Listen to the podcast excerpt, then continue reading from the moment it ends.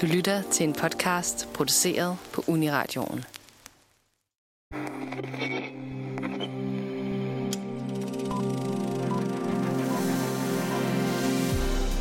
Hvad går Ewan McGregor egentlig og laver? Vi ved, at han skal til at genspille Obi-Wan Kenobi, men der er efterhånden gået nogle år siden 2005's mesterværk Revenge of the Sith. Det virker måske som om, at Ewan nøjes med at dukke op, når Disney siger hans navn tre gange, men i dag vil vi forsøge at kaste lys på tiden uden musen. Ewan giver nemlig interessante performances både inden, under og efter prequelsene, som fortjener opmærksomhed på lige fod med hans definerende rolle som Ben. Du lytter til filmmagasinet Nosferatu.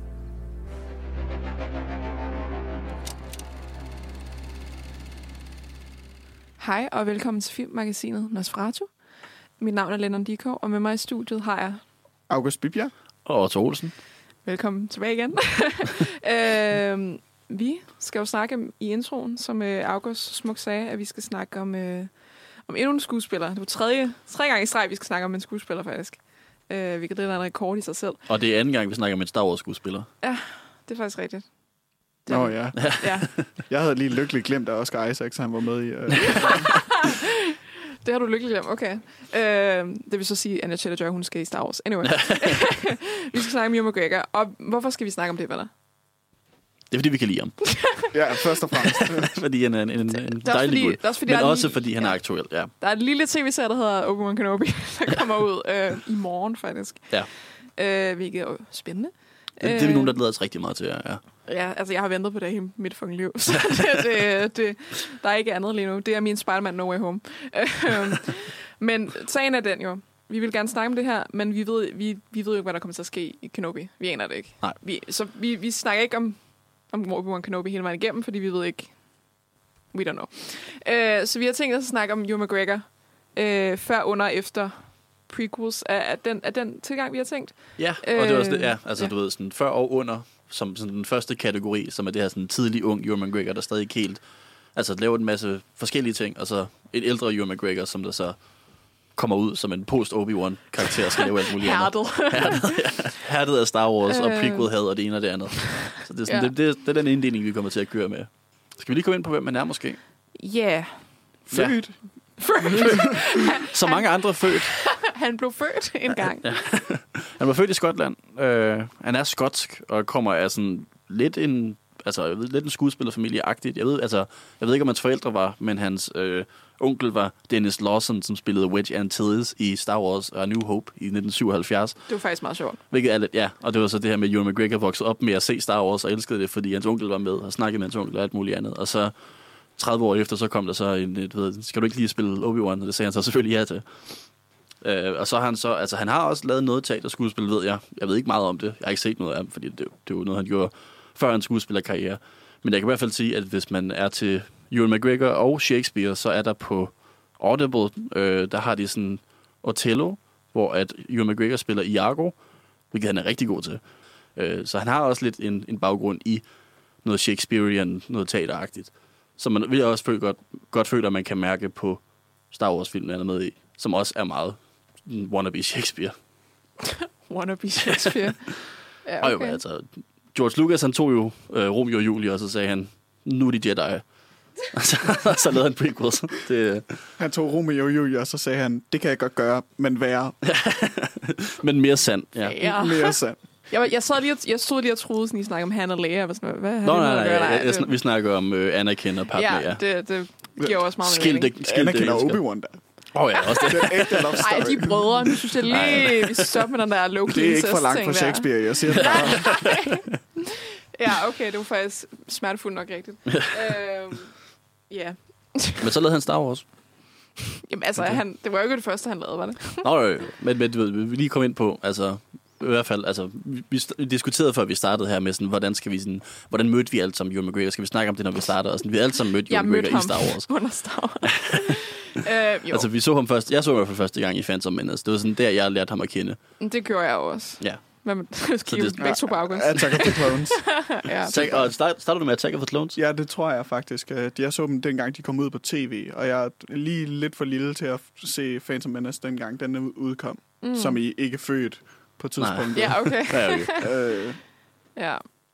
Jo, men det er det. Altså, det, det tror jeg, du er det, at fordi vi alle sammen har, har det samme, hvad hedder det, udgangspunkt.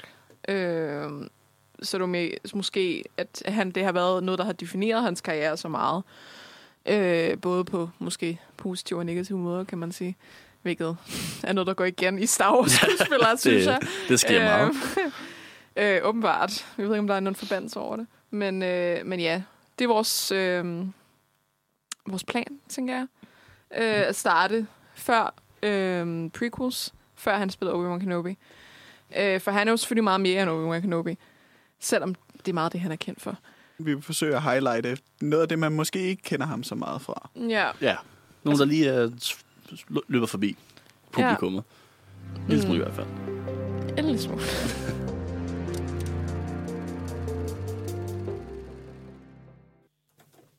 Hello there. Det er simpelthen for godt timet, det der. Perfekt timing. Som, øh, som Obi-Wan Kenobi siger, øh, hello there, og velkommen tilbage. Øh, vi starter jo stærkt ud med, med Ewan McGregors karriere inden Obi-Wan Kenobi. Fordi vi skal snakke om øh, en, en Danny Boyle-film, som han har været med i, øh, som hedder Shallow Grave. Som jeg lige har set for første gang. Jeg ved ikke, I har måske set den før, eller? Altså, jeg har set den to gange, To gange, okay. Ja. Ja. Fordi det er en af mine yndlingsfilm. Oh, så, ja, ja. Men jeg opdagede den også altså for nyligt. Det er ikke, fordi jeg, Ja. jeg, blev, jeg var du ved, til stede, da den kom ud. øh, Jamen, jeg, jeg så den sådan, som opvarmning til det her også, for sådan at sige, okay, men hvad har Ewan McGregor lavet, som jeg ikke har set af hans tidligere karriere? Og så også fordi, at man kender jo lidt Danny Boyle, og hvad han ellers lavede, Sunshine og 28 Days Later og sådan noget. Så det synes jeg, den så meget spændende ud, og det er faktisk sådan en rigtig god film. Mm.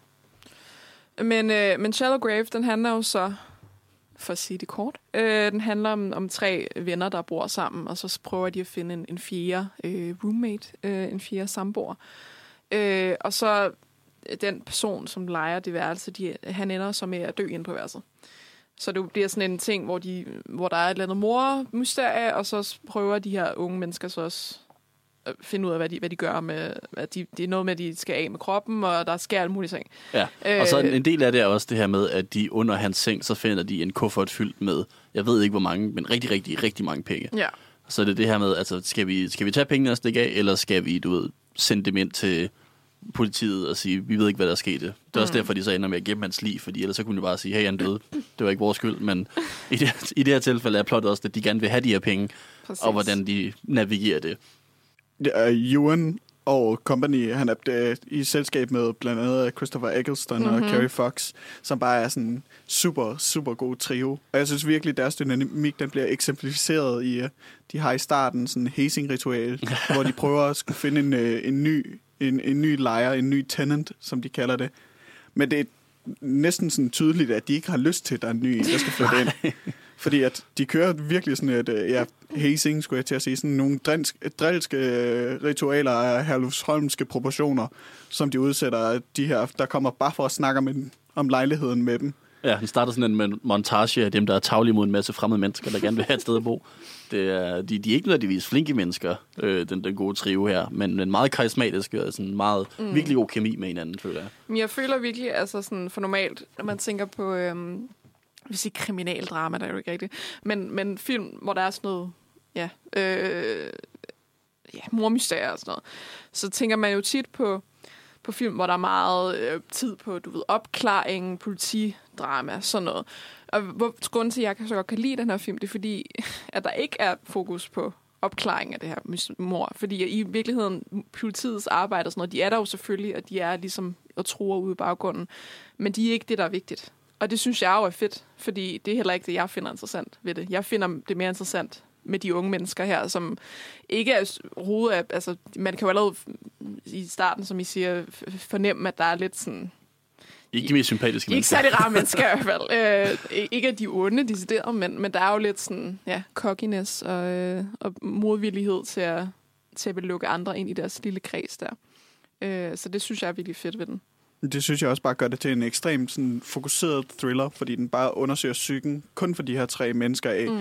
Hvad gør det ved en dynamik, det der med, når man føler, der er en af dem, man kender allerbedst, man så ikke kan stole på længere? Fordi der er, der er jo tydeligvis en, der har løjet om et eller andet her. Og som uh, Niels Otto siger, der bliver fundet en stor kuffert penge. Og den her penge er også ligesom uh, et af plotpunkterne, det er, okay, men hvordan opbevarer vi dem sådan, så hvis politiet kommer på besøg, så finder de dem ikke. Og de har alle sammen hver deres forskruede idé omkring, hvad man skal gøre med de her penge. Øh, og det vil jeg ikke afsløre, fordi jeg synes faktisk, det er ret sjovt at se, hvordan de ligesom, øh, jeg skulle til at sige spiralerer, men spirals er det rigtige udtryk. Ja, ja. Øh, så øh, totalt varm anbefaling herfra. Mm. Ja, same, ja. Det er virkelig, altså det er et rigtig godt karakterdrama i, at de sådan, du ved, meget unikke personligheder af, af tre meget talentfulde unge skuespillere, som så bare bliver skubbet ud i et sted, hvor, hvor deres personlighed bliver transformeret på grund af det her drama, der sker i. Det er også derfor, den er så altså, fangende. Altså, det er en virkelig, virkelig god film. Og så er det jo ung Hugh McGregor med langt hår og babyansigt. Og det, det er ret... Altså, så får man jo sympati med ham, som han måske heller ikke lige er den bedste person i verden i den der. Men, øh, men han kan noget, synes jeg virkelig. Og så spiller han jo, han jo rigtig godt sammen med de andre. Ja. Øh, altså virkelig sådan... Man kan virkelig se talentet allerede øh, komme fra ham. Der, der er helt klart, det, det er sådan den der ting med at kunne spille en, en usympatisk, lidt røvhulskarakter med så meget charme, som man holder af, af dem alligevel. Det er det, som Ewan McGregor meget tidligt viser, han kan her. Fordi han er sådan, altså han, han er virkelig, han er sjov, og han er sådan, man har lyst til at, at følge med ham og sådan noget, men samtidig så er han nærmest også altså, det mest tavlige nogle gange af de tre.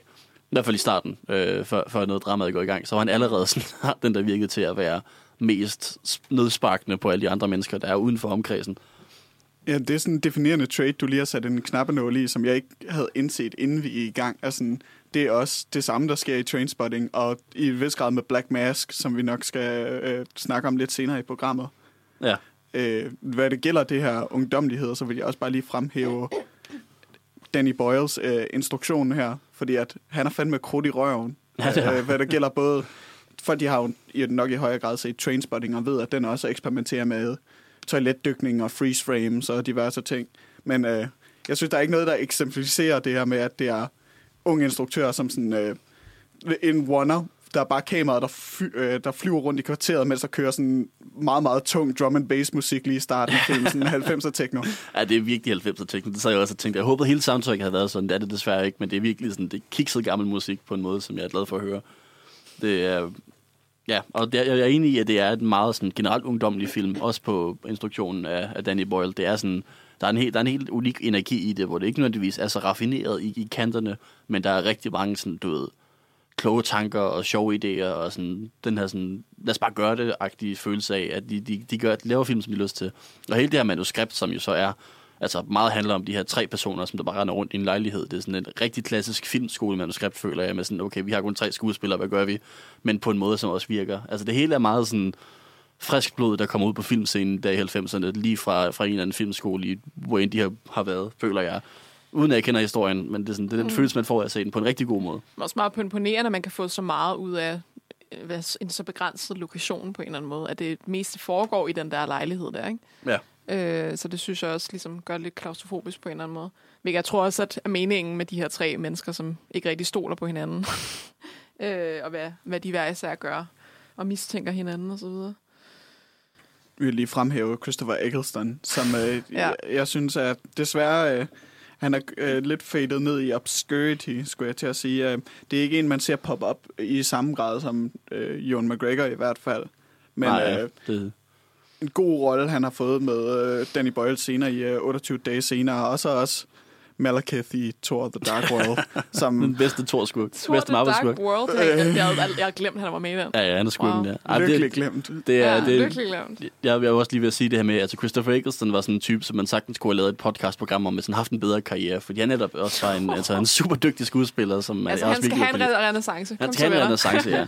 Fordi jeg kan også rigtig godt lide ham, men det er bare svært at tænke på sådan en film, hvor han virkelig har fået lov til at vise, hvad han kan. Mm. Han, øh, han viser, hvad han kan i øh, den første sæson, ja, den første nye sæson af Doctor Who tilbage i 2007, eller hvad fanden det nu var.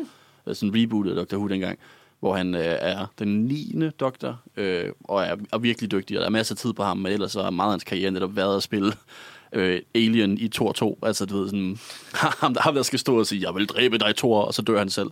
Og så er det filmen. det, er sådan, det, det, var, det var det, hans karriere var på et tidspunkt. Det, det er ikke så sjovt at snakke om i podcast, men... Øh. Nej. Men øh, ja. Er der, mere, er, der, er der flere ord, man kan knytte til Shallow Grave, mm. tænker jeg? Den er skrevet af John Hodge, som jo også har skrevet Trainspotting, som vi kommer ind på lige om lidt. Det var faktisk en god overgang.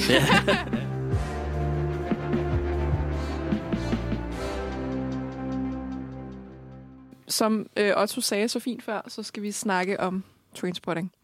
Fordi Trainspotting var jo det, kan man ikke sige, det var hans sådan, internationale breakthrough-agtige? Jo. Store breakthrough. Jeg føler stadig meget, at det er den film. Altså andet end Obi-Wan, så er det den rolle, der definerer Ewan McGregor. i, Helt sådan- i, ja, i diskursen. Og det var første gang, at jeg så den her for et par dage siden. Det fatter jeg stadig. ikke, altså. Ja, jeg, jeg kan huske, jeg så den. Jeg havde ikke været meget mere end sådan 13 år gammel. Jeg så den med nogle venner. Og jeg sad hele filmen, og det var sådan før, jeg virkelig havde den der øh, tendens, som mange andre har nu også, med sådan at, at tyde at holde øje med skuespillere og kendkender man dem. Og det var først, da jeg sådan så rulleteksterne, at jeg sådan indså, at det var Ewan McGregor, hvor jeg bare sådan skriger, det er Obi-Wan! Altså, fordi jeg sådan ikke har fanget det hele filmen igennem. Øh, men ja, det, det, er, det er Obi-Wan. Øh, en yngre Obi-Wan, øh, som heroinmisbruger i Skotland, øh, hvor at det ikke helt går så godt for ham og hans venner. Øh, det er sådan en, en, en, en klam film. Det er ikke en film, man skal spise aftensmad til, øh, tror jeg, man vil sige. Det var jo den fejl, jeg lavede, ikke? Siger du meget ledende. Men hvad, så den handler om de her venner her, som alle sammen er heroinmisbrugere. Ja. Hvad, er det bare plottet? Ja, det er det næsten i virkeligheden. Ja. Altså, det handler om, at dem, der render rundt, altså også i virkeligheden bare sidder i en lejlighed meget af tiden, øh, hvor de alle sammen er, er afhængige af heroin, og du ved, har, deres, har deres lidelser, og så prøver at komme ud af det. Det handler i virkeligheden meget om, om altså hovedrollen her, Ewan McGregor, øh, som jeg ikke glemmer, hvad hedder, men han, han, den måde, han sådan skal, som han selv siger, sådan grab life, altså skal prøve at komme tilbage i livet og være, være aktuel og gøre, altså føle mere, og hvordan han så er fanget af det her heroin, og ikke rigtig kan, kan komme videre. Ja, men først hen mod slutningen, vil jeg, vil jeg mene. Fordi at når filmen starter, så er Renton, der som Ewan, McGregor, karakter, um, øhm, Ewan McGregors karakter, han øh, hedder, er rimelig, øh, hvad hedder det, tilfreds, rimelig uh, contempt i det her uh, liv, han har med, at okay, men vi stjæler bare tv, øh, tv og sælger dem videre, og så går vi tilbage og bruger det alt sammen på, på ting, vi kan sprøjte ind i årene. Fordi han, han har næsten sådan en, en foragt for, for det etablerede, eller sådan en, en eller anden frygt for det der med at skulle sætte sig ned og så få en hverdag, virker det som om. Hvilket jeg føler, at den der Choose Life-monolog og ligesom det, han siger, at man kan vælge det her med, at sådan, okay, men nu får jeg et job, og så arbejder jeg fra 9 til 5, og så keder jeg mig dag ud og dag ind, men til gengæld så får jeg så et par nye sko en gang imellem og et stort tv. Øh, hvor han så i stedet for at vælge, okay, nu jagter vi bare det ultimative high, og så prøver at leve livet for, for hvad det er. Mm. Ja, Øh, det er rigtigt. ikke, at det, ikke at det er nobel på nogen måde. Det er ikke noget, jeg beliger, men Han præsenterer det som nobelt. Ja, der er måske lidt, lidt huller i den Ja, ja. filosofi. Men det er måske også det, han finder ud af til Ja. sidst, ikke? Og det er så også det, vi snakkede om før med, at han også ikke nødvendigvis spiller den mest sympatiske fætter i verden, men stadig er meget karismatisk. Altså han er, han er Han er jo trods alt ikke morder her, han er bare misbruger, ikke? Og Ja. misbrugere kan man jo ikke sige er onde eller noget. Og Jeg, jeg, jeg synes, altså... men, men altså mere også, hvordan han behandler nogle af sine venner sådan nogle gange. Ikke Ja, for at demoralisere eller demonisere misbrugere, mere bare for at sige. Men det tror jeg nemlig heller ikke, filmen gør. altså, det gør den det, det var heller ikke min altså, opfattelse, at den gjorde det. Øh, og det tror jeg, meget, nogen meget, har meget nemt ved at gøre. Øh, er bare sådan, at de misbrugere, de har ikke nogen fremtid. Og sådan Ja, jeg synes, Og det er det meget sympatisk Ja, den hele handler om, hvordan han skal prøve at komme ud af det. Ikke? Øh, så ja, med det sagt, øh, var det en meget 60 stjerners film for mig, som jeg lige sagde til August før, som ikke faldt i god jord. Øh, men den gjorde det bare ikke for mig, må jeg indrømme. Jeg synes ikke, der var tog nok. Hvor var togene? Altså, jeg, kunne, jeg kunne ikke spotte dem. nej. Jeg, jeg kan måske give lidt indsigt i det, fordi at, øh, at titlen af Trainspotting, det kommer, jeg mener, det er, det er John Hodge, der har sagt det, og ham, der har skrevet den originale roman også, at Trainspotting som øh, hobby, altså at tage ud og se på tog, er sådan en aktivitet, lidt ligesom hvis man er misbruger, man ikke forstår, hvorfor man gør udad til. Så folk de siger, de forstår ikke helt, hvorfor folk de kunne finde på at bruge timevis på at sidde og vente på, at der er et tog, der ankommer. Ligesom folk de ikke kan sætte sig ind i et mindset af, at hvorfor er det, man bruger al sin tid og al sin penge på at jagte et hej. Det er lidt abstrakt. Men se, Det er vil- lidt abstrakt, ja. Det ville jeg jo ikke vide, hvis du ikke havde sagt det til mig. Nej. For jeg sad bare sådan, hvorfor... Altså, hvor togene? Altså, der, er jo- der, er der er jo tog på hans væg, på hans værelse. Men altså, sådan, det er jo Jeg tror også, man det, ser et tog i starten. Helt i starten. Jamen, han spotter det jo ikke. Altså, Nej, han spørger. Han spørger. Straight on jeg, spotting. jeg brugte virkelig lang tid. Jeg brugte mere tid på at, sådan, at, at koncentrere mig om den her film, på at finde, at finde ud af, hvorfor den hed Trainspotting. Altså, jeg, er sådan, jeg forstår det. Men nu, ja, okay. Måske, de kunne også bare have været mere lige frem eller noget. Eller måske forklaret det i starten i hans monolog, det ved jeg så ikke. Om Det er jo ikke kunst. Det er jo ikke Man skal føle Men det. det er ikke kunst, som man ikke forstår. anyway. Jeg kan også lige have lavet et Marvel-moment, hvor der så kom et tog kørende ind til sidst, og så kunne hele publikum sidde og klappe og skrige, der var toget, Der vi spottede, der var Jeg toget. spottede så. Ej, okay. Måske jeg var Audience reaction af folk, der går helt amok og, og hujer. Og, ja. og hujer af trainspotting. Den fortjener måske også. Uh, anyway. den er, jeg, jeg tror, hvad der måske skræmte mig væk fra den her film, var, at den er lidt klam på nogle områder, men det er jo også en del af det. Den Ja. der øh, infamøse scene, som jeg ikke var rigtig var klar på, for jeg ikke vidste, den var der. Mm. Er der nogen af jer, der har lyst til at forklare, hvad det er? Ja, der, er der, jeg føler, der er to infamøse scener, så det er også det, du Nej, men jeg tænker på, på den der, hvor han er på toilettet. Okay, toilettet, ja. Vil du tage den? øh, ja, det, det kan jeg godt. Øh, meget, meget øh, infamøs scene med Renton her, der er, Øh, øh, er gået til sin dealer i håben om, at han kan score noget smack. Og så siger dealeren, jeg har ikke noget, du kan sprøjte ind i årene. Til gengæld så har jeg nogle stikpiller, som du kan få i stedet for. Og det siger han, okay, men det, det er fint, det gør jeg bare. Men han har lige glemt, at han kører en, øh, en junkie-kost for tiden. Så øh, et kort øjeblik efter, at han har puttet stikpillerne op, hvor stikpillerne hører til, så får han, får han forløsnet den her forstoppelse, han har gået med de sidste par dage, og løber ud til, hvad der er blevet beskrevet i filmen som The Worst Toilet in Scotland. Husker først efter, at han har ligesom done the deed, at han havde to meget dyre stikpiller op i endetarmen, og beslutter sig for at dykke ned i toilettet efter de her stikpiller. Det er et meget, meget Oh gråt God. vand, der er i det toilet der. Det er meget, meget godt vand, det, Ja. indtil det ikke er godt vand længere, Ja. faktisk. Fordi at så ser vi ham fra siden i sådan en, øh, hvad hedder det, cross-section op øh, skud. Han kravler ned i toilettet, og så klipper det bare til, at han svømmer i den, den dybeste sø, altså med det klareste blå vand. Ja, det ser næsten ret ud. Og det, altså, det er jo, altså, er det ikke en af de første scener, du simpelthen blev introduceret til ham nærmest? Altså, Jamen, jeg, det var meget tidligt i hvert fald. Ja, Ja, men jeg, havde, jeg havde lige færdiggjort min aftensmad, og var sådan, nu, nu skal jeg se en film. Og så var jeg sådan, nå, så nu kan jeg ikke spise mere. Men der er også den anden famøse scene, hvad du tænker på. Er det det med babyen? Eller? ja, der er jo virkelig ja. to famøse babyscener, Ja. ja. føler jeg. jeg nærmest Ja, ikke, de- man, ja. det føler jeg nærmest ikke, man Den kan anden snakke var om. sådan lidt eksorcist-agtigt, synes Ja. jeg. Og det, det, det, er måske også, altså i hvert fald noget, noget ikonisk sådan billede, imagery, altså en ting, der, der sådan, nærmest er gået i popkulturen, den her baby, der klatrer på, på, på loftet, som han sidder der og øh, hallucinerer.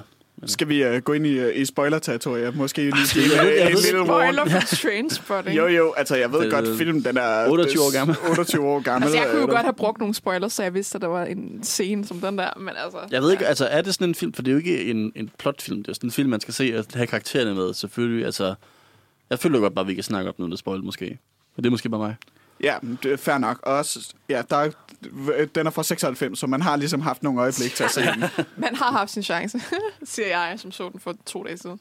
Jeg havde også min chance. Mm. Øh, hvad er det, I vil spoil? Nå, men det er de her junkier, øh, der er Spot og Renton og Sickboy, de deler en lejlighed med en øh, kvinde, som for nylig har født en baby. Øh, den bor bare Har, i en... har øh, kvinden navn egentlig? Det er uh, jo altid. ja, Jeg, siger noget, jeg, jeg tror, det siger mere om os end filmen. Jeg siger måske noget om begge, at vi kan huske, hvad det hedder. det, det, jeg tror, hun hedder... Kan det passe, hun hedder Allison? Måske. ja, hun er ikke med i toeren. Fem minutter som Lost. Det, det er ikke Bechdel-testen, det handler om her. nej, nej. Den, den, ja, man skal ikke tage Bechdel-testen på Trainspotting. Den, er, den rammer gloværdigt øh, jorden. Der er flere Øh, kvinder med i den, ikke? Ja, jo. men jeg tror ikke, de snakker med hinanden. Bechdel-testen er, når, når, når to kvinder Ja, ja, med navne snakker med hinanden om noget, der ikke er mænd.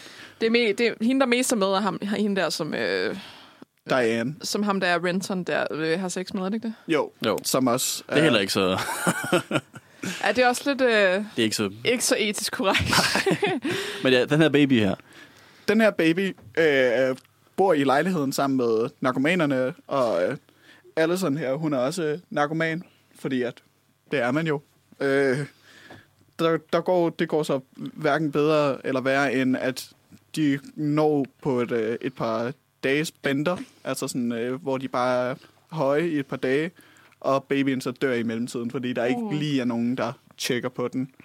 og det er noget af det mest traumatiserende, jeg har set. Det er er en det her meget sådan voldsom scene. langsom, ja. altså kameraet langsomt bevæger sig hen på den her døde baby, mens moren mm. bare skriger.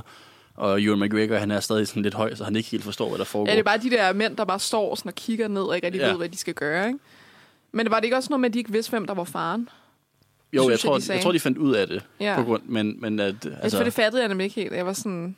Nej, de, Ja. ja. de, de antyder ligesom, at det er Sickboy, Sick der Boy, er ja. faren. Men han vil, altså især ikke efter babyen er død, vil han ikke tage noget ansvar for okay. det heller. Fordi at, ja. Og igen, så kan vi snakke om, omkring filmens portrættering af, af, af, af kvinder. Men altså, det er jo ikke en film, der på nogen måder forsøger at forhellige mænd heller. Altså, den viser Nej, bare, at det er nogle, nej. dumme, nogle dumme svin, alle, alle sammen i den gruppe. ja. Øh, måske med undtagelse af, af, af Spot. Øh, mm. Men ham kan vi snakke mere om, når vi skal runde uh, Trainspotting 2. Ja. Ja, men jeg synes, det måske var lidt... Altså, det var, jeg, var, jeg synes, det var lidt interessant i hvert fald, at... Øhm, jeg, jeg tror, det sad i starten med hans lange monolog her. Han har, øh, Ewan har virkelig meget monolog i den her. Øh, men der var, hvor, hvor han ligesom snakker om det der med, at han er heroinmisbruger, og så får de nogle interviews med folk, som ikke er heroinmisbrugere, som siger, at de aldrig vil have det lort i deres krop og sådan noget. Øhm, hvor der er jo så en af deres venner der, han ikke er heroinmisbruger, men han nu er jo stadig altså, en forfærdelig person, fordi han går rundt og slår folk i bar, fordi de pisser ham af eller et eller andet.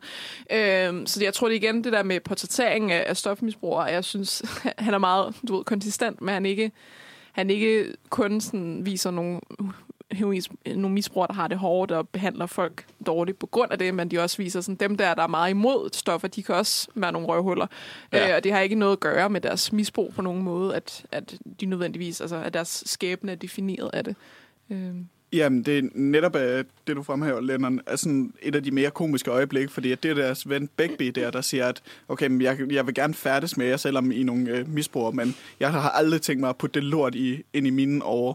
Det siger han så, mens han står med en, en uh, cigar i den ene hånd, og, uh, og sådan bourbon i den anden hånd, hvor man tænker, okay, men, hvem, hvem er det, du peger på her, ikke også? Ja. Uh, ja, og så også det, at han har tendens til at og smadre folk er måske heller ikke lige så godt for hans person. Han er ikke så venlig. det jeg tror jeg ikke, at man møde ham i en bar i hvert fald. Ikke dem, der blev slået ned af ham i filmen i hvert fald. Skal vi runde uh, Ewan, og hvad han gør for den her film? Altså, ja, han ja. har en fantastisk skotsk accent. Det, jeg, elsker, jeg elsker en skotsk accent, og det er altid hyggeligt, for jeg synes ikke, at Ewan altså han er jo selv skotsk, men det er ikke sådan, at han spiller skotske karakterer, føler jeg. Nej. Og vi har jo faktisk, skal vi også lige huske at inkludere et klip af ham, hvor han øh, hvor det der, hvor de er ude og kigge på nogle, nogle højlande i, i det vilde Skotland, ude og kigge på noget græs, og at øh, Ewan McGregors karakter så klager over, hvordan det er at være skotsk.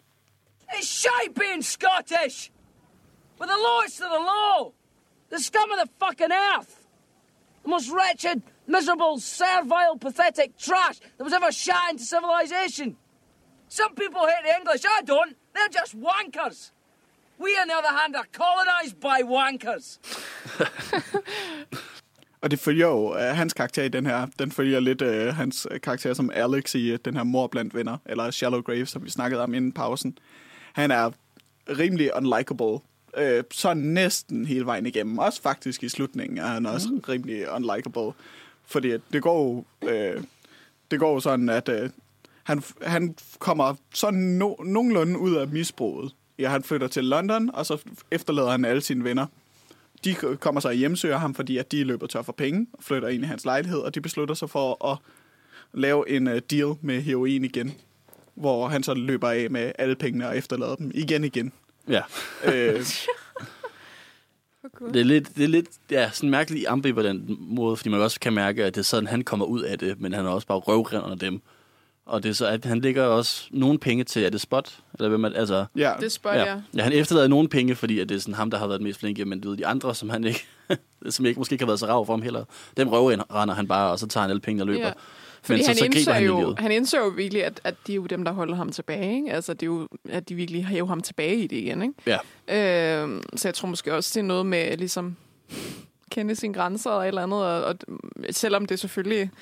Altså, det er selvfølgelig ikke rart, at han, du ved, går, går mod sine venner der, men altså, de er jo også nogle, nogle venner her, der har tvunget ham til at komme tilbage til det miljø, hvor der ikke, der ikke er godt for ham. Ikke? Ja, og de, de dukkede op i hans lejlighed og begyndte at sælge hans ting ja, for, for at købe hash og det ene og det andet, så det var også, øhm. ikke hash, måske heroin, men uh, ja, det, altså, det er ikke, det er ikke det er sådan en lykkelig slutning. Nej. Men det, det er sådan en mærkelig, på en eller anden måde sådan en opløftende slutning, at han kommer ud af det, og samtidig også deprimerende, at de andre er fanget i det. Det er sådan en, mm. en god slutning, føler jeg. Altså en godt lavet slutning. Fordi ja. man sidder og tænker over den bagefter. Ah, ja. tænker over de der pokkers tog. Ja. Hvorfor togene? Vi har snakket om Shallow Grave, og vi har snakket om Trainspotting, og nu skal vi snakke om en af, også en af de ret store øh, for, for Ewan McGregor, synes jeg i hvert fald. Ja. Øh, og det er Moulin Rouge. Uh, ja. Øh, Baz Luhrmanns Moulin Rouge. Øh, et mesterværk. Bas Luhrmann, som jo også er aktuel lige nu med Elvis, som jo også har hørt skulle være Ja, hvornår kommer den ud? lige om lidt, føler jeg. Og jeg, Lige jeg, om lidt. jeg, jeg, ved, ikke- jeg ved ikke helt, hvornår, men det er sådan, jeg tror, det er snart. Elvis at, Presley der, med- der kommer nogle øh, review receptions ud, som Ja. altså, hvor jeg hører, at den også skulle være psykedelisk og mærkelig, som er også det, vi kommer til at snakke om med Moulin Rouge. Fordi den Det, det er Bas Luhrmann jo generelt. Det er det skal det, han ja. også være. Øh, Elvis med Austin Butler i hovedet, men øh, nok om det. Ja. Øh, Moulin Rouge. Hvad, hvad, hvad kan man sige, den handler om? den handler om Kærlighed. Christian, som er Hugh McGregors øh, rolle. øh, Christian. Ikke Christian Grey. Øh, men han møder jo så hende her, øh, Satine, det er det, hun hedder, er det ikke? Nu lyder jeg totalt Jo, jo. dum. Sa- Sat den? Jeg tror, hun hedder Satine, gør hun ikke? Nu bliver jeg helt Jo, forvirret. Er det to gange satin? Og bare en lille øh, Clone Wars. Ja, ja. øh, Ja, hvor det også er, ja. Altså, I'm not making up. Jeg tror, det er det. Ja, okay, okay. Nu helt i tvivl. Ja, men, men den handler sådan om, altså, øh, Ewan McGregor spiller Christian, sådan den her unge forfatter, der flytter til Paris for sådan at fange det bohemske i sådan starten af, af 1900-tallet. Og det er virkelig sådan, det er meget romantisk, det er meget smukt. Det er sådan, altså det er, og så sidder han der og prøver at skrive, og så kommer han øh, ved, et- ved et lygtigt uheld i kontakt med sådan en trup af, af sådan nogle lidt gøjleragtige gadeteatertyper, hvor han så ender med at komme ind i det større komplot for at få lov til at skrive et teaterstykke for Moulin Rouge, som er den her kæmpe store, berømte scene i Paris. Altså, det er meget sådan, altså, det er eventyrligt, føler jeg. Det, det, det er meget, altså, mm. du ved, igen, det, det er kærlighed, og det, altså, de siger hele tiden, altså, hvad, hvad, er, hvad er kærlighed? Hvad er det bohemske? Hvad er det, vi, altså, hvad er det, vi kæmper for? Det er nærmest filosofisk, men samtidig også bare så, altså, voldeligt for sanserne. Altså, mm. det der film angriber en med, altså, med, med mm. sansebilleder. Altså, øh, Bas Luhrmanns Romeo plus Julie er en af mine yndlingsfilm. Mm. Den her er også en tæt opløfter, men den er jo bare altså 10 gange mere mærkelig. 10 Ja. gange mere sådan totalt altså vild øh, psykedelisk, og den er også, med at sige, 10 gange mere øh, horny. ja. Fordi det er den bare hele tiden. Øh, men det er, altså, det er Hugh McGregor og Nicole Kidman, der spiller tota- så godt sammen. Altså, det, Ja. det vil jeg virkelig sige. Jeg synes virkelig, det er et power couple i den her film. Og generelt godt cast også. Mm, Men og ved, det er Jim Broadbent, som sådan ham, der, der styrer Moulin Rouge, og som der er, altså du ved, sådan rigtig klassisk nærmest, du ved, sådan ham, der står og styrer cirkus-type, men, mm. men så businessman i stedet for. Ja, og det er jo så det, man kalder en jukebox musical, øh, fordi de synger sange, der allerede er- findes, kan man sige. Ja, moderne sang. øh, spiller, synger blandt andet, Ewan spiller, øh, spiller, Ewan synger øh, Your Song af af Elvis, hvad vil jeg sige, Elton John. Elton John, ja. Elton John, det var det, jeg mente. Øh, ikke Elvis. Øh, blandt andet, hvilket jeg synes er, er virkelig, virkelig fin en. Og det, det synes jeg også igen, nu skal vi lige sige det med, med en af de, hans evner. Han synger der mega godt. Han synger rigtig godt. Øh, så det synes jeg da bare, han skulle have, have været i flere musicals. øhm, Beauty and the Beast. ja, der, der var han jo ikke en af hovedrollerne, så han var bare Ja. lysestagen, men øh, desværre. Øh, han kunne også godt have været The Beast i min optik. Mm. Mm. Ikke for at være ond mod... Hvad pokker er det ham, Dan der hedder? Stevens. Dan Jeg troede- Stevens. Det Jeg der tror, du mente ikke for mod Ewan McGregor, fordi så behøvede han jo heller ikke, men altså, man kan jo selvfølgelig, selvfølgelig bruge special effects til at Undskyld, hjælpe med, med at komme til et beast. Han har et skæg, men Han har et stort skæg. Øh, men ja, jeg, jeg elsker Moulin Rouge, fordi den er så underlig, og, øh, og altså i virkeligheden bare lidt op i sin egen røv på en eller anden måde. Ja. øhm, og det synes, jeg, det synes jeg, det elsker jeg bare. Den, den er Øhm, prætentiøs på en uprætentiøs måde, fordi den er utrolig ærlig, samtidig med, at den også bare virkelig altså, går hele længden for at sige, altså okay, kærlighed er det vigtigste i verden, og, og der skal være farver, og der skal være sanser, og, og det ene og det andet. Meget ekstremt. Og fordi det er jo kærlighedshistorien, der bærer det, så er det jo også vigtigt, at, at, at hovedparet har kemi, og de har jo virkelig god kemi, øh, Nicole og Ewan McGregor. Øh, nu ved jeg ikke, om de har spillet, jeg kan ikke huske, om de har spillet i mere sammen siden, men, men jeg synes bare, altså, jeg synes bare, de er totalt, altså, gnister mellem, dem, eller hvad man siger. Øh, så de fungerer virkelig godt sammen. Og så også hele den der store duet der, men den, e- den ene sang, som de så har skrevet til filmen, så hedder Come What May. Øh, den her totalt øh, bombastiske øh, duet, hvor de synger på trods af, at ingen vil have, de, at de er sammen. Ikke? Ja, det er Øh. virkelig også lidt Romeo og Julie, det er, ikke? Altså, Det er det det er, faktisk, det er adskilt kærlighed. Meget klassisk kærlighedsplan. Ja. For der er også lidt... Nej, det er måske en spoiler. øh, spoiler for Moulin Rouge. øh, men ja, hvad, hvad kan man ellers sige om den? Nu står, står jeg bare sådan og rambler om, hvor smuk jeg synes, den er. Det er virkelig Øh. smukt. Altså, jeg er, ikke, jeg er ikke personligt særlig meget en... Altså, jeg kan godt lide kærlighed på film, men jeg er ikke sådan den største kærlighedsfilmfan. Jeg kan godt lide kærlighed, som er med i film, men ikke nødvendigvis driver det. Ja. Og jeg er heller ikke den største fan af musicals generelt. Og jeg kunne rigtig godt lide den her film. Jeg elsker musicals, ja. så det, så det giver jo men, mening. Men det er mere for, altså, fordi som, som, en, som en ikke nødvendigvis, du ved, altså kærlighed er ikke hovedretten for mig, og jeg er ikke den største fan af musicals, og den her er stadig virkelig, virkelig god. Altså Mm. for, en, for en modsiger som mig, og også, også, også for en som dig, som der har Mm.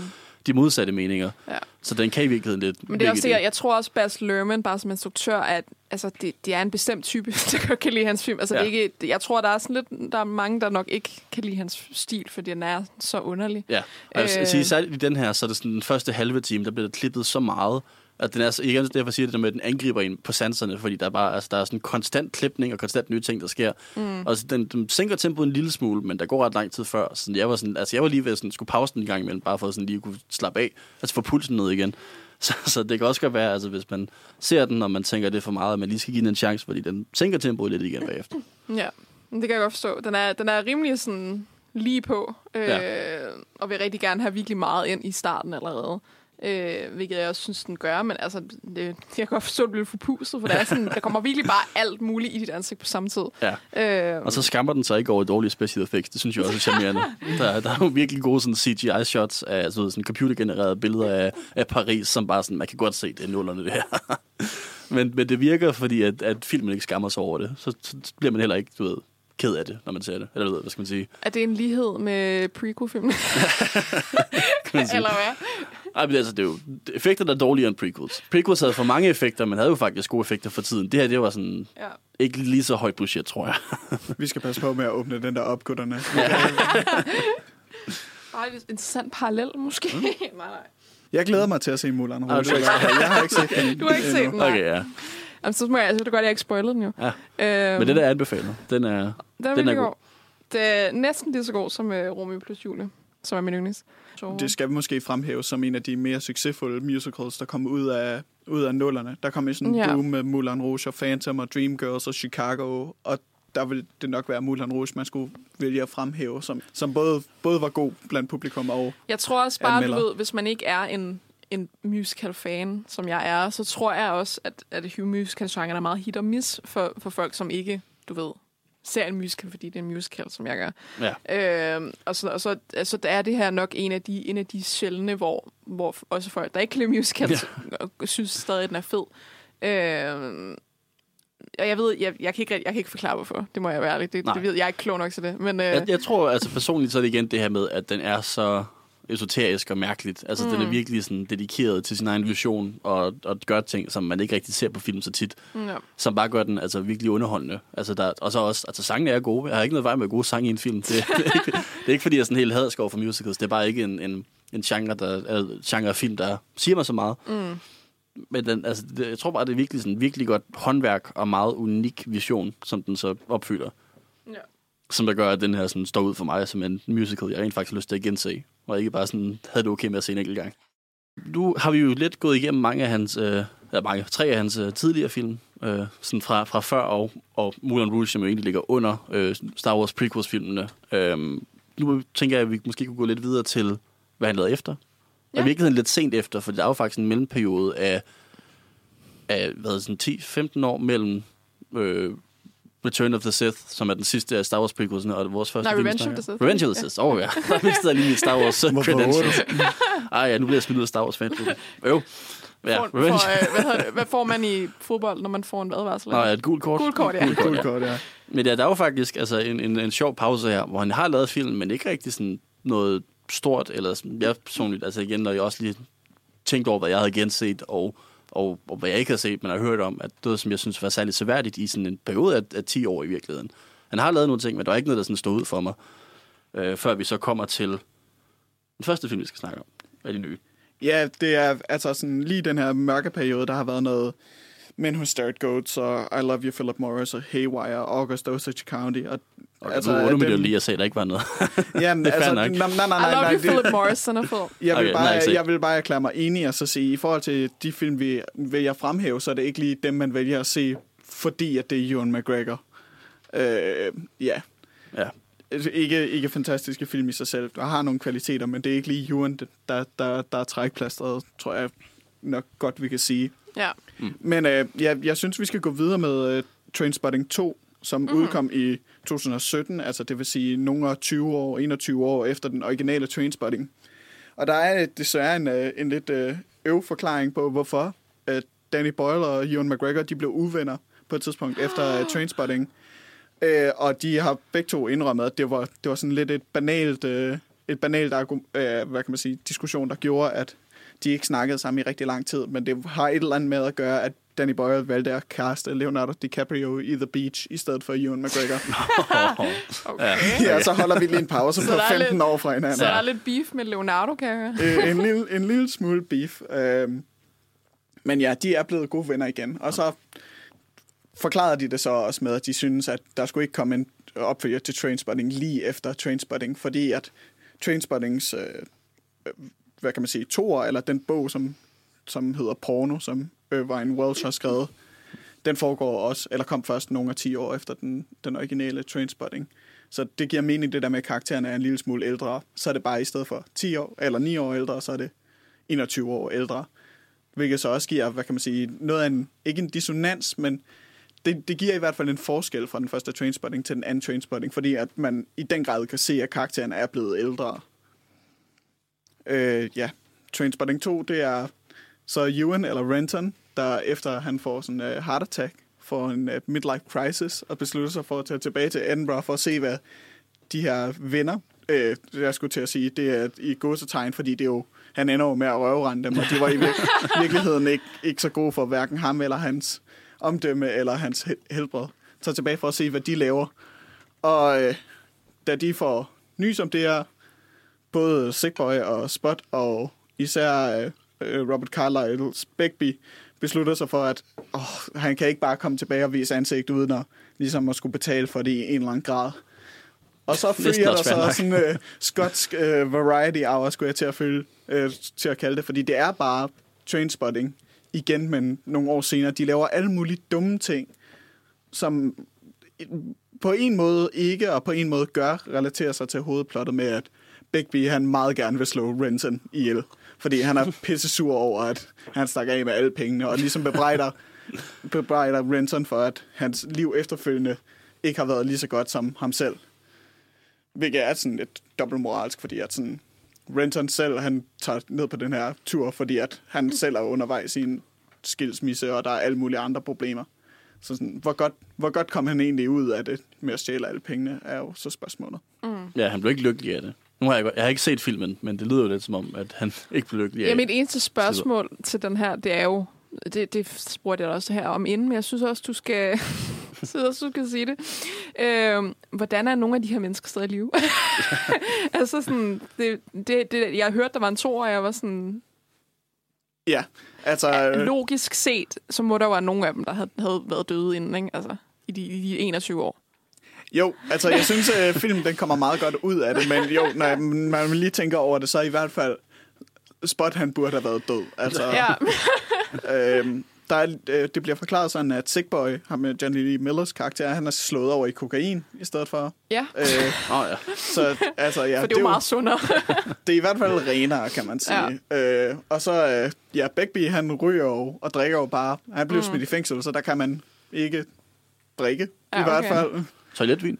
To- toiletvin, Man ja, måske. Øh, øh, og ja, hvem, hvem var det ellers? Spot, han er blevet far, og da vi møder ham her i Trainspotting 2, der er han for nylig blevet skilt fra sin kone og får frataget, øh, hvad kan man sige, øh, retten til at se sin søn, Er for, det? fordi han er faldet ned i øh, sit gamle misbrug. Ja, okay. Og det er jo så meget belejligt, fordi at han er lige begyndt at blive misbruger igen, i det at Renton kommer tilbage. ja, I det hele taget er filmen bare meget belejlig, også fordi at øh, Begbie, han slipper fri fra fængslet. Sådan lige, lige i det øjeblik. Selvfølgelig. Helt skæber øh, på samme tid. Ja, okay. Men er det mindste hyggeligt, eller du ved, sådan fedt at se de gamle karakterer igen? Altså, er det, fordi Er det, de, lidt, er de er samme det skud- lidt sådan No Way home det, er, de- det er de samme skuespillere, der vender tilbage, jo. Er det ikke? Jo, men det var netop lidt det, at filmen den mødte noget kritik for, da den, da den udkom. At, og øh, det altså samme årsag til, at jeg faktisk godt kan lide den. Fordi folk de siger bare sådan, "Nå, skal det bare være et greatest hits øh, album-agtigt med de her karakterer, der ligesom genser hinanden. Hvor jeg så vil, vil jeg, øh, at, at, at fremhæve det som værende, jamen det er det er dem, der hygger sig igen, ligesom de gjorde for 21 år siden, men det er jo også det, der er meningen med filmen. Renton han begynder at komme tilbage og ser, okay, men der var faktisk en årsag til, at jeg hængte ud sammen med Spot og Sickboy og alle dem her. Fordi at selvom de ikke var gode for mig, så var vi i hvert fald på lige fod.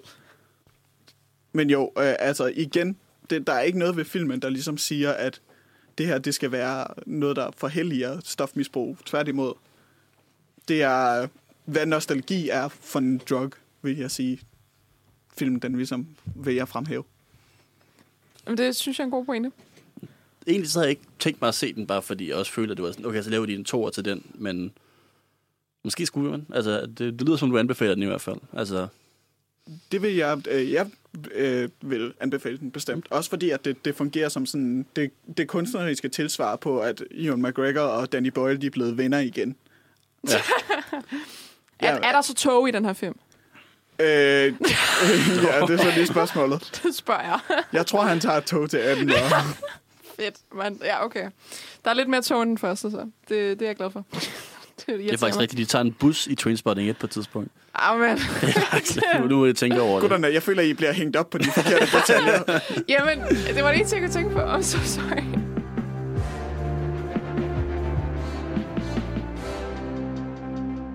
Nu skal vi over en, en lidt anden boldgade end, øhm, end Trainspotting, som vi lige har snakket om. Der er Nu skal det være hyggeligt. Der er i hvert fald ikke noget heroinmisbrug, i det her.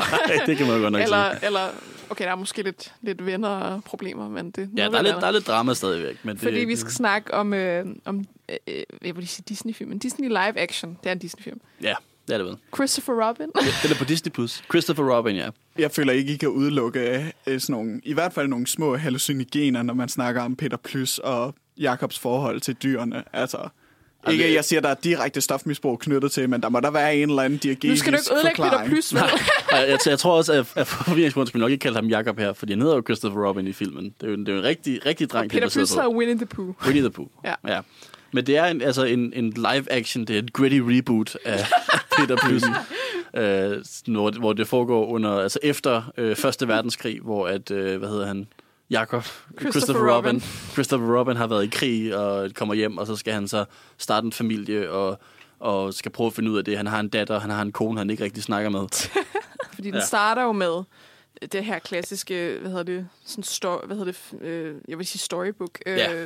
Fordi det er jo baseret Ja. på nogle, nogle bøger, Peter Ja. Plys-bøgerne. Som, Så det er sådan lidt, lidt, lidt hyggelig animation i starten med, med de der sider af bogen, der bladrer, og, øhm, hvor, der, hvor dyrene her i øh, jeg vil sige, 100 meter skoven, hvad er det, det hedder på engelsk? 100 Acre Wood. Ja, det det, hedder. Ja. Øhm, Det er lidt forvirrende, når vi er vant til det på dansk, men det så er en Øh, engelsk film. Men det starter jo fordi, i, i 100 meter skoven, fordi øh, Christopher, han, han er jo her, hvor han bliver voksen i start, eller han, han er, skal væk til kostskole.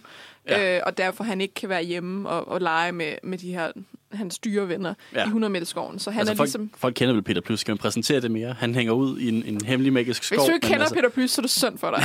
Altså, hvad, var din barndom så? Ja, præcis. Peter Plys, han er en gul bjørn med en rød trøje på, han ja. Spiser honning. Han altså, elsker sådan- honning, ja. Ja, og så, Og så er er, der, der, så er der alle de andre dyr der, som der så... Øh, Ja, for det er jo en historie om en dreng, der bliver voksen, øh, og så, øh, når han ligesom har en dårlig periode i sit liv, så kommer hans, hans barndom tilbage til ham. Øh, og det er jo, en, på en eller anden måde, er det Peter Plys, han ligesom kommer igennem til den her dør, det er sådan et parallelt univers-agtigt på en eller anden måde. At han kommer igennem til en dør, der så fører ham tilbage til, til Jakob, oh my God, til, til Christopher, i ja. den virkelige verden fordi han ikke kan finde nogle af de andre dyr i skoven, for han, ikke, han kan ikke finde nogle af sine venner. Åh. Øhm, og det, det, er jo, altså, det, det viser jo, at den her 100 meter skov er ligesom blevet sådan meget mørk og dyster og sådan tåge og sådan noget, fordi at Christopher har glemt sin barndom. ja. Han lover jo Peter Plys i starten, at han ikke aldrig vil glemme nogen af dem. Han altid vil tænke på dem, han vil altid være i deres hjerte. Men han glemmer dem jo selvfølgelig, ja. fordi men han bliver voksen, og han tænker på karriere, ud over alt andet. Ja, og det er sådan, Øh. helt plottet af den her film er Christopher Robin spillet af Ewan McGregor forresten. Som man Ja. også lige skal sige, hvis man ikke har set den. Det er der, hvor vi snakker om. Ja, det er derfor, vi snakker om den. Øhm. Som der, ja, altså han, han, han arbejder for et meget kedeligt arbejde, hvor han sådan hjælper med at sådan skære budget på kufferter. Ja, Ja, sådan noget travel, altså hvor, hvor man skal rejse, og han skal så, hans, point, hans job er at sørge for, at de bruger færre penge hvert år, så han skal fyre en masse personer, og det driver han, altså han ikke rigtig kan være sammen med sin familie. ja. Og så dukker Peter Plys fra hans barndom op igen, og så lige pludselig så er han fanget i et, mm. i et, i et eventyr med, med, en, med en lille bamse. Altså, der er jo lidt noget, man har set lidt før, det der med sådan, at han er alt for seriøs nu, han arbejder over hele sit liv, og han skal Ja. lære at have det sjovt igen. Ja, men det er det, jeg, der Men- var jeg sagde julefilm. ja. Næsten altid det der plottet i julefilm. Men, men det er, altså, det var virkelig sødt.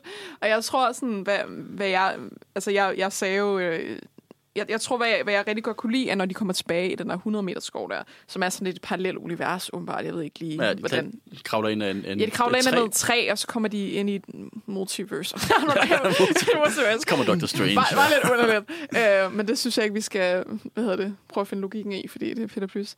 Øh, men, men der er så, hvis, hvis man nogensinde har set Peter Plys, og det håber jeg, man har læst det, øh, så er der i, i Peter Plys, i, i Winnie the Pooh, er der de her øh, væsener, som er de onde i der 100 meter skoven, der hedder Heffalumps.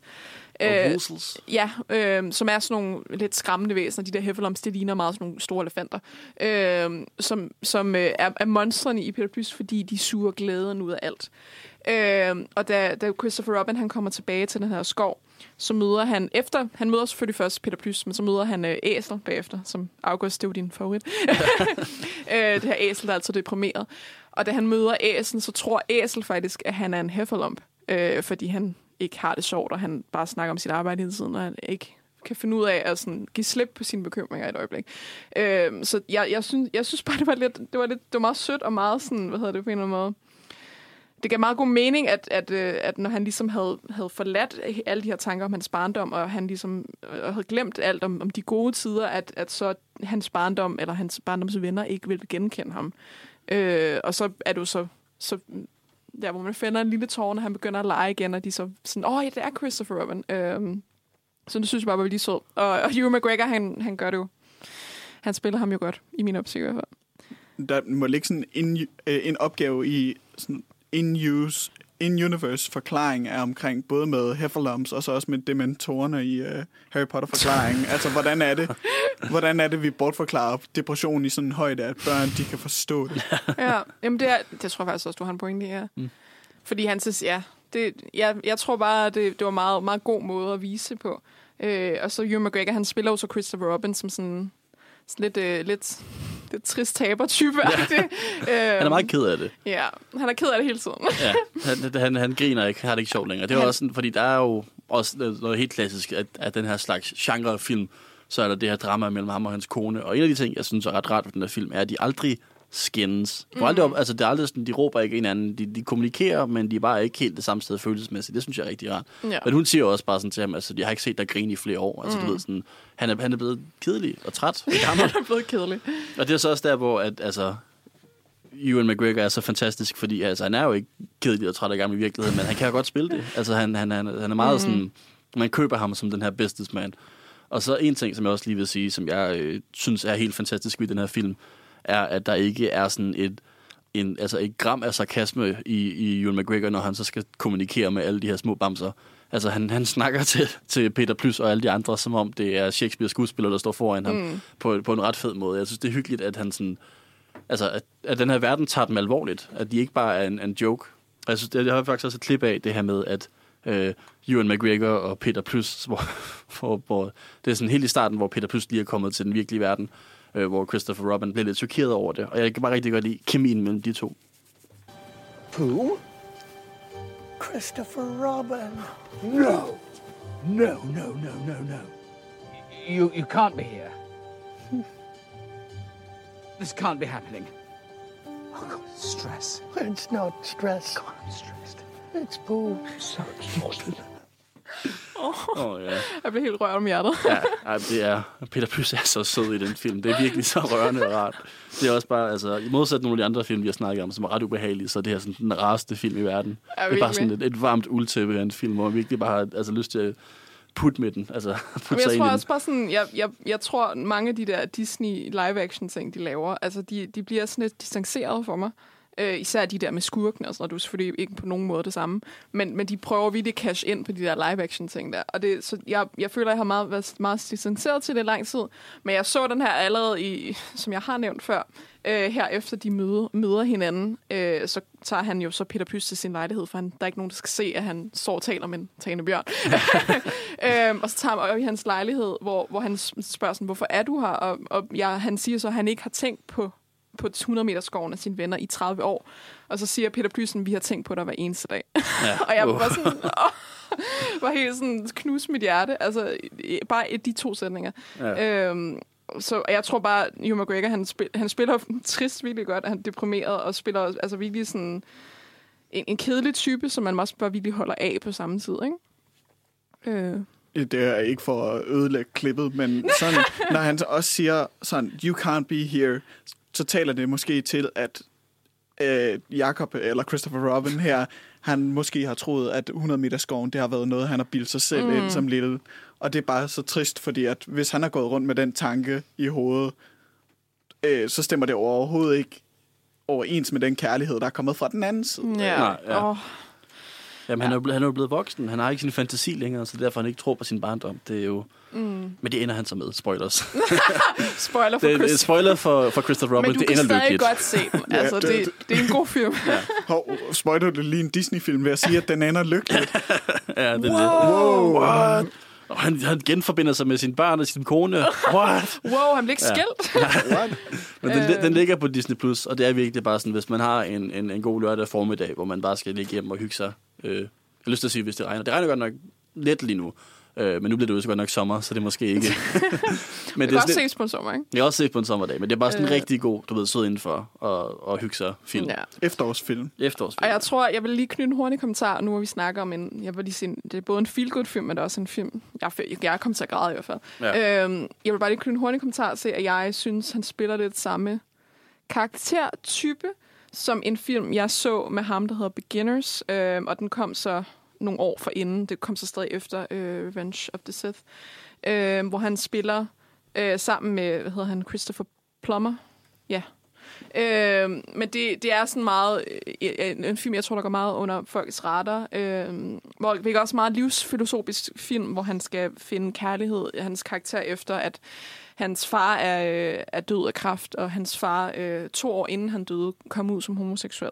Øh, så det er, en, det er en, en kærlighedshistorie, hvor de begge to genfinder deres liv på en ny måde, og han vil gerne lære at, at elske på samme måde, som, som sin far gjorde, uden at, øh, uden at være bange for konsekvenserne for livet. Øh, så jeg, jeg vil bare lige knytte en hurtig kommentar til, at jeg synes, det er en rigtig fin film, og jeg synes, den er- stemmer lidt i overens med, med nogle af de temaer, som Christopher Robin også har. Mm. Øh, og så bare anbefale den, jeg synes, den er rigtig god. Jeg har ikke set den, så den er, Nej, den er den skrevet på er- anbefalingslisten. Den, den, den, er, den er, jeg synes nok, om nok en af hans bedste roller, siger jeg meget modigt Okay, nu. praise. Ja, ja. Så øh, ja, nu, nu håber jeg ikke, I rækker mig ned, hvis I faktisk ser den. Det gør vi i pausen. I, I vores uh, Ewan McGregor podcast 2. når vi skal T2. snakke- Ja, T2. Ja, hvorfor Lennon tog fejl. Det er titlen på. Nu skal vi over i noget øh, lidt ny, eller lidt meget nyere. Ja. øhm, to år siden, ikke? To år siden, ja, 2020. Nyere Ewan McGregor. Fordi vi skal snakke om Birds of Prey. Birds of Prey. Er det, er det Øh. den første film, vi snakker om, hvor han spiller skurk? Ja, Ja. ja. Det tror jeg. ja altså han har været skurkagtig flere gange.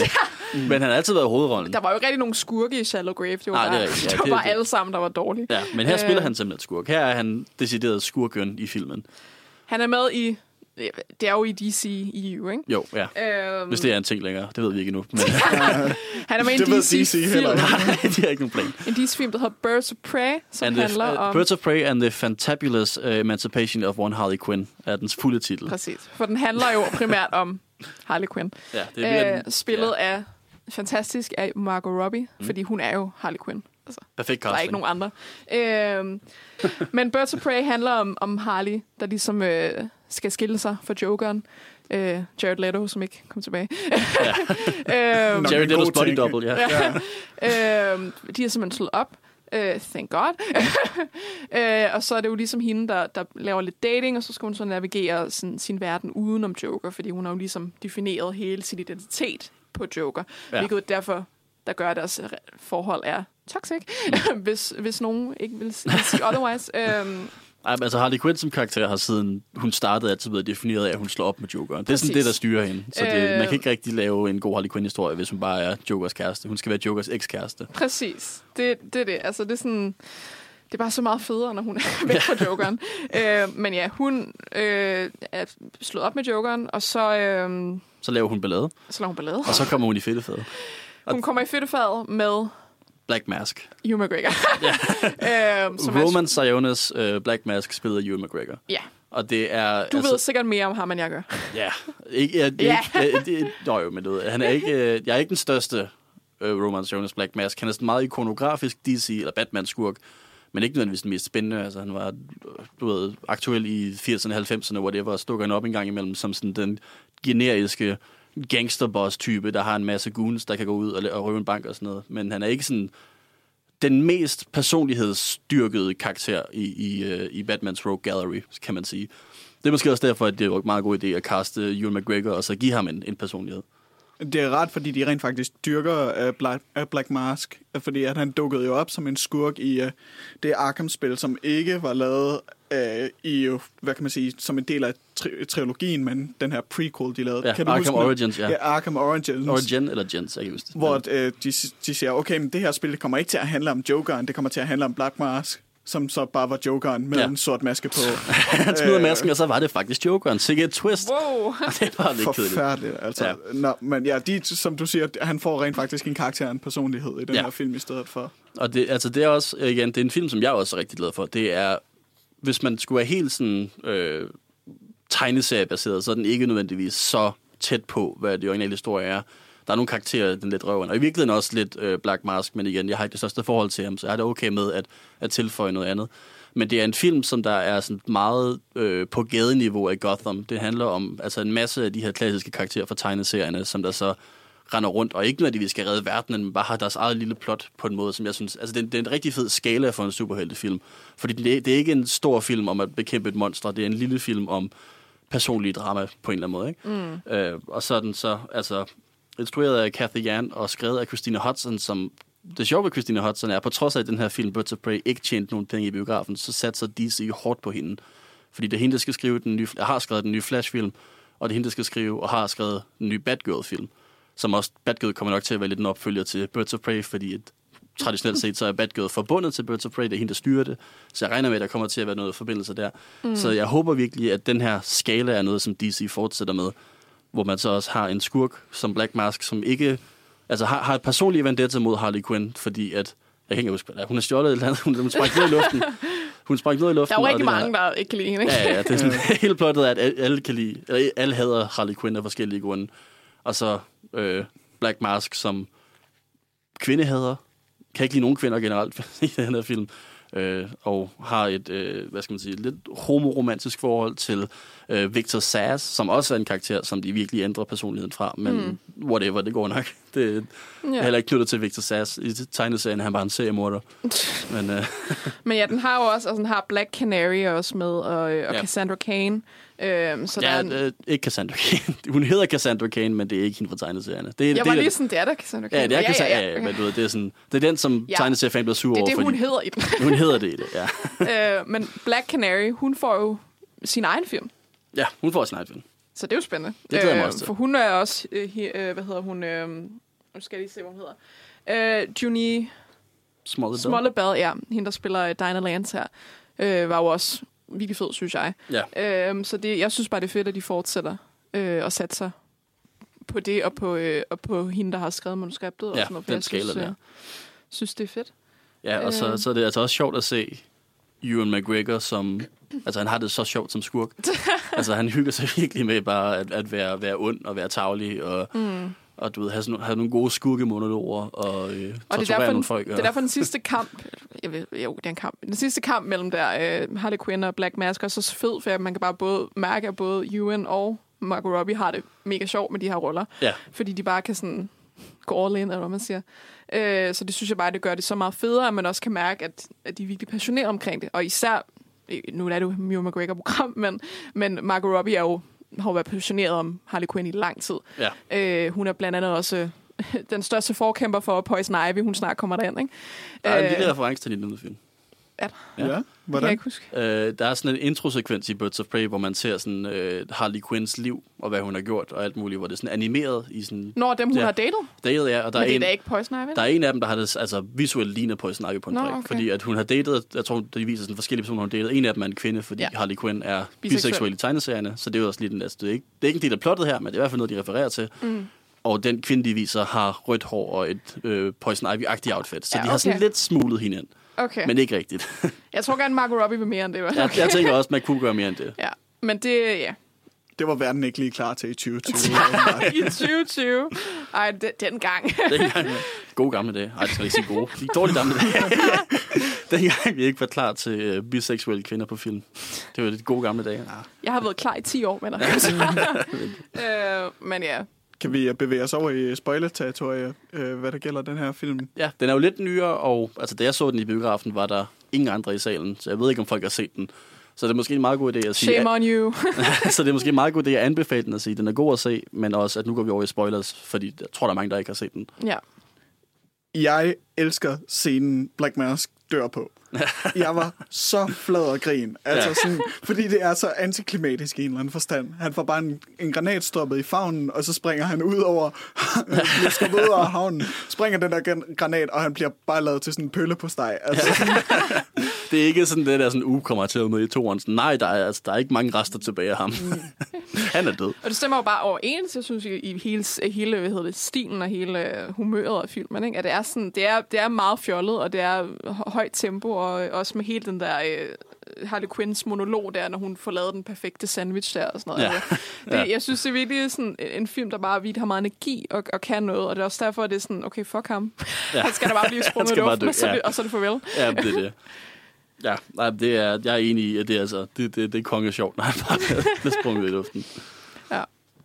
øh, og så er jeg også nævne Birds of Prey som værende den infamøse film, der er splittet Ewan McGregor fra Eve Mapcaris, tror jeg. Og hans, hans øh, kone. Hans kone. Ah, ja, ja. Øh. Mary Elizabeth Winstead. Ja. Ja. Øh, Ja. ja. Den nye kone hedder Mary. Hans nye kone. Øh, Som spiller Huntress i Birds of Prey. Øh, den mest nok kendt fra enten øh, Swiss Army Man eller Scott Pilgrim inden filmen, øh, hende Mary Ja. Elizabeth Win- øh, Winstead, men fortsætter en øh, tradition med øh, øh, farvet hår. Ja, øhm, jamen jeg ved ikke, hvad man skal sige om det.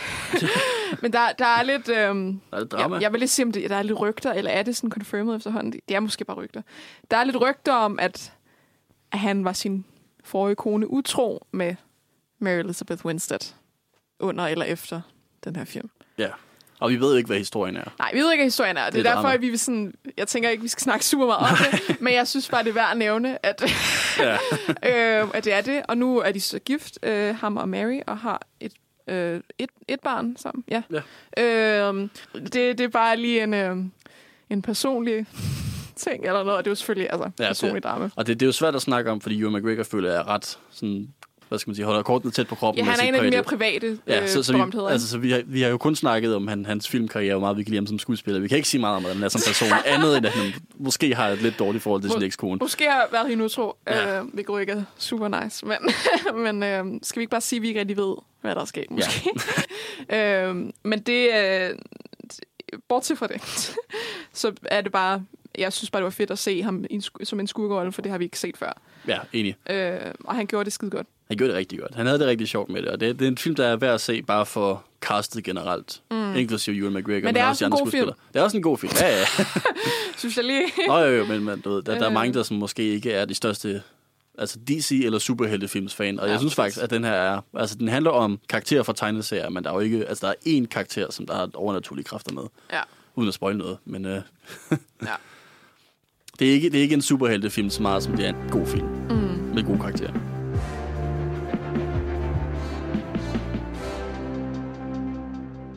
Vi nærmer os vejens ende med mm. Hugh McGregor. Øh, har snakket om nogle af de highlights, vi synes, der er, fordi det er overhovedet ikke, overhovedet ikke hele hans karriere, det her. Øh, men altså, jeg tænker, vi lige skal snakke om det, vi er her for. Kenobi. øh, fordi det blev offentliggjort, at der endelig kommer en Obi-Wan Kenobi-serie, og at Hugh McGregor heldigvis spiller Obi-Wan igen. Hello there. Han er tilbage. Det kunne ikke være anderledes, jo. Nej. Altså, sådan, Han er endelig tilbage. Men det er jo også, altså... Jeg tror, vi er tre, hvad man kunne kalde prequel apologists her. Altså folk, der undskylder og siger, at vi godt kan lide the prequels. Men jeg tror, de fleste har haft en følelse af, at man godt kunne have haft mere Obi-Wan, Ewan McGregor ud af de film. Så meget mere. Altså, der var helt klart sådan, der, er- der er noget potentiale for noget, som de ikke rigtig opfyldte for den karakter. Så jeg tror, Mm. mange har været sådan, kan vi ikke bare, altså, han er jo en god alder til det, Ewan McGregor. Kan vi ikke bare få noget mere? Kan vi ikke bare give ham noget mere? Og det er så det, vi får nu, og det er jo en hel mm. serie af, jeg ved ikke, hvor mange episoder godt nok, men du ved, det er ikke bare en film, det er en serie med ham, og det er Ja. jeg godt nok altså, taknemmelig for. det, Altså er- jeg, jeg, altså, jeg har ventet på det hele mit liv. Altså, sådan, og det er jo det, fordi jeg tror, man kan gøre så meget med Obi-Wan Kenobi, fordi man ikke ved, hvad der er sket med ham efter Revenge of the Sith. Med Ja. Anakin, indtil han bliver Alec Guinness i, i New Hope. Ikke? Der er så meget tomrum, hvor man ligesom frit kan, kan lege med det. Ja, der, der er 20 Øhm, år, hvor han hang ja. ud på en planet. Ja. Og det er Øhm, og det er jeg bare virkelig glæder mig meget til. Især fordi Hayden Christensen også kommer tilbage som Darth Vader. Oh ja. Hvilket jeg også har ventet på hele mit liv. så jeg tror virkelig, den her serie for mange er bare sådan alt det, de ville have haft i så lang tid. Ja, Øhm, så jeg, jeg, jeg har besluttet mig for, at den, den er god. den er god. Vi kan Og hvis, og hvis den ikke er god, så, så er det lige meget, den skal være god. 7 i 13. den, den skal være god. Altså sådan, den kan ikke være andet. Øhm, har I du samme måde? Jeg er på samme. Jamen, jeg er i hvert fald, altså... Jeg, jeg tror, at bare det at se Ewan McGregor tilbage i den rolle, Ja. ja. og sådan at kunne, kunne vende tilbage til den verden igennem ham, bliver sådan en ting. Så selv hvis den er dårlig, så tror jeg godt, jeg kan få noget ud af det. altså, jeg kan simpelthen ikke forestille mig, at, at, at Ewan McGregor gør det dårligt. Nej, Det. Og det, det, det har man er der for. så, så, så hvis, hvis plottet er godt, Det er og de det. virkelig kan finde ud af det, så er det jo fantastisk. Hvis plottet er dårligt, så overlever jeg. ja. Ja. Det, det er lidt der, hvor jeg er personligt. Øh, altså sådan, jeg skulle til at sige en lille smule tilbageholdende, men ikke tilbageholdende overhovedet, så har jeg... Øh, altså, jeg tror, tror godt, det kunne gå hen og blive godt, fordi at showrunneren på den, det er Deborah Chow. Og mm. vi har været meget glade for både Jessica Jones og Mandalorian Præcis. øh, her. Øh, ja, os tre værtepar, skulle jeg til at kalde det. Herinde i studiet. herinde i studiet. Og hun, ja, altså hun har instrueret nogle af de serier, vi rigtig godt kan lide, og nu Ja. får hun lov til at, ligesom, at styre hele serien selv. Ja, det er alle episoder af hende, ikke? Jo, det, det, det mener jeg, og så får hun jo så, det, det, hvad hedder det, John Farrow og Dave Filoni, de skal jo lige dukke op, og så se, at, Ja, de skal lige dukke op. og så se, om, om, om de, det ligesom er konsekvent med resten af universet. Men altså, stadigvæk. Oh my god, ja. Det, øh, det glæder jeg mig meget til. Der er også kommet en, en, nogle, en masse trailers for nylig. Ja. Teasers og, og cast interviews, hvor jeg jo spændt venter på, om, øh, om de laver en øh, best friend test med Ewan og Hayden snart Ja, øh, der, der, på BuzzFeed. De kører Øh, øh, rigtig meget presset på Ewan og Hayden sammen, og hvordan de sådan er gode venner og hygger sig. Skal de jo også. Det er, lige Altså, det, det- det, det er det, man har brug for at se. Ja. Det er my best friends. øhm, men der er også ja, kommet en ny trailer, hvor der blandt andet er, øh, hvor de kører rigtig hårdt på en scene, hvor han snakker med onkel Owen, Owen Lars. Øh, og jeg, jeg tænker lidt, de kører hårdt på den, fordi de rigtig må vise så meget andet. Ja, jeg tror, jeg tror det, de, de gør lidt det der med, at man kun ser klip fra de første par episoder Ja. måske. Altså, mm. det, er ikke, det føler ikke som om man ser andet, end man lige får nogle hints af Darth Vader og nogle, nogle Ja. ja. uh, Sith Inquisitors, som Men er de er her det. sådan...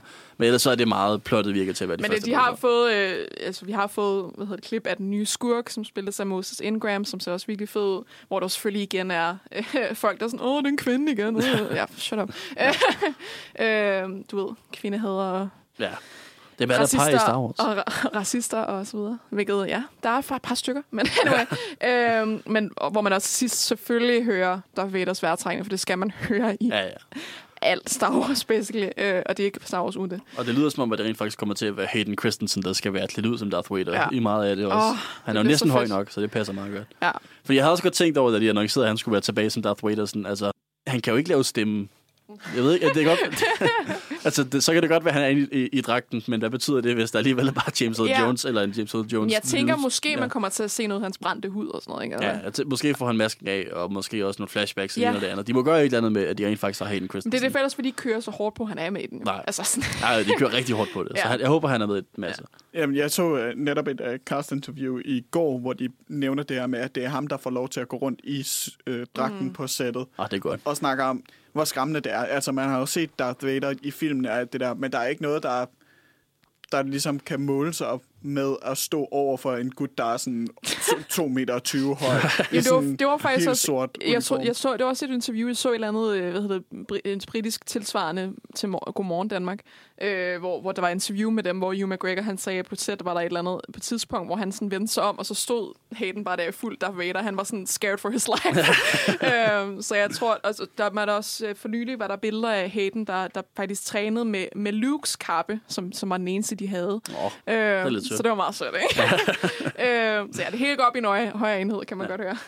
Øh, så den glæder vi os rigtig meget til, Ja. kan vi jo bare sige. Øhm, Vi har et lille klip fra traileren, Ja.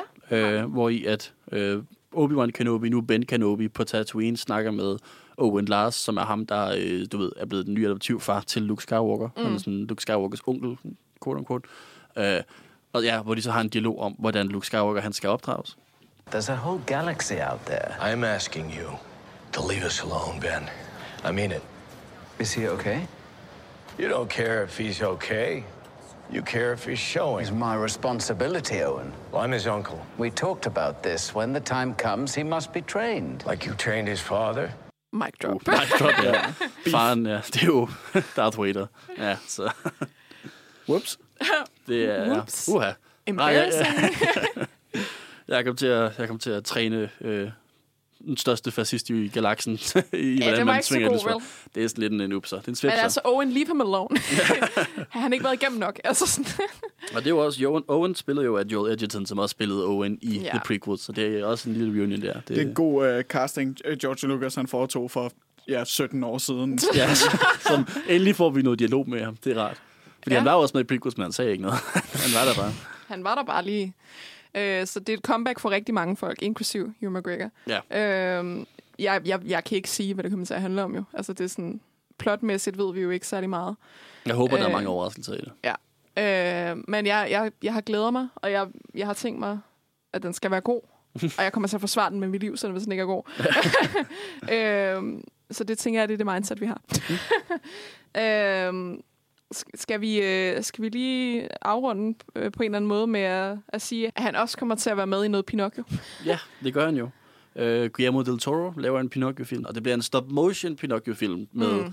uh, Ewan McGregor, som nu har jeg glemt, hvad han hedder, men den der lille cricket, hvad hedder den? Ah, Jiminy Cricket. Jiminy Cricket, ja. Jesper Forkylling. Jesper Ja. Forkylling. Forkylling. Hvad hedder han? Peter Ja. Plys og Jakob og Jesper Forkylling. Men ellers også et, et, et kæmpe cast, og ja, altså jeg, jeg glæder mig ret meget til den. Jeg ved ikke, Kate Blanchett er med, Finn Wolfhard og Tilda Swinton. altså, og, jeg stoler jo generelt på Guillermo del Toro, når han laver noget, og så er det godt, ikke? Ja, præcis. Øh, så jeg, jeg, I'm gonna be seated, som man siger. Og der er, Øh. der er en, lille, en lille teaser til det, hvor man ser Jesper Forkylling øh, som, som sådan en lille stop-motion-dyr, og det er, altså, det, det, det, det er en stil, der er charmerende. Mm. Ja, jeg tror, det kommer til at blive rigtig godt. Så den kan man også glæde sig til. Ja. Efter man har set Kenobi. Efter man har set det. Men Ja, ellers så, altså, han har jo nogle andre ting på, på sin IMDb og sådan noget, men det er ikke noget, som sådan, står ud som... Så det gider vi ikke nævne. Vi kan ikke komme igennem det hele, desværre. øhm, så, så måske skal vi afslutte med, at øh, vores hyldest her til Ewan McGregor, Mm. at vi gør det på grund af Kenobi. Men Ja. vi har netop kommet ind på, der hans karriere under og før og efter. Netop på grund af Obi-Wan Kenobi og Star Wars føler, at jeg har defineret ham rigtig meget karrieremæssigt. Øh, og så er det jo virkeligheden det med, at vi elsker ham som Kenobi, men han også kan alt muligt andet. Ja. Han Bortset er fra det. Øh, og han elsker jo tydeligvis også Obi-Wan Kenobi lige så meget, som vi gør det. Øh, Ja. Så han vil meget gerne tilbage til det. Øh, så ja, vi glæder os til Obi-Wan Kenobi. Vi elsker Hugh McGregor. Han har rigtig meget karisma, han kan rigtig mange ting. Øh, han er meget charmerende generelt, ikke? Ja. Øh, Han må gerne spille flere skue for min skyld. han er må meget gerne spille flere skue. Altså, vi så, han gjorde det godt i en gang, ikke? Så, Ja. Jo, jo, men antiheld for resten, det kan jo også noget, Ja, kan man sige. Det kan jo også Kan noget. I noget. Øhm, så med det sagt vil jeg gerne sige tusind tak, fordi øh, I vil lave det her podcast med mig. Selv tak. Selv tak. Øh, og tak til hvem end der lyttede med. Det var mega hyggeligt. Vi, øh, vi vil gerne sige, at I, øh, I skal gå ind på vores hjemmeside. I skal gå på vores hjemmeside. Øh, Nosferatu.dk, læs alle vores anmeldelser. Lyt til alle vores andre podcasts på Pinecast, Apple Podcast, Spotify, hvor end du lytter til det. Gå ind på uniradion.dk, lyt til de andre podcasts. Og så selvfølgelig se Kenobi, når den kommer ud på Disney Plus i morgen. og hvis du har eksamen, så ser du den bare efter. Det Ja. ja. tænker jeg også, det er det, vi, vi gør. Øhm, En lille belønning.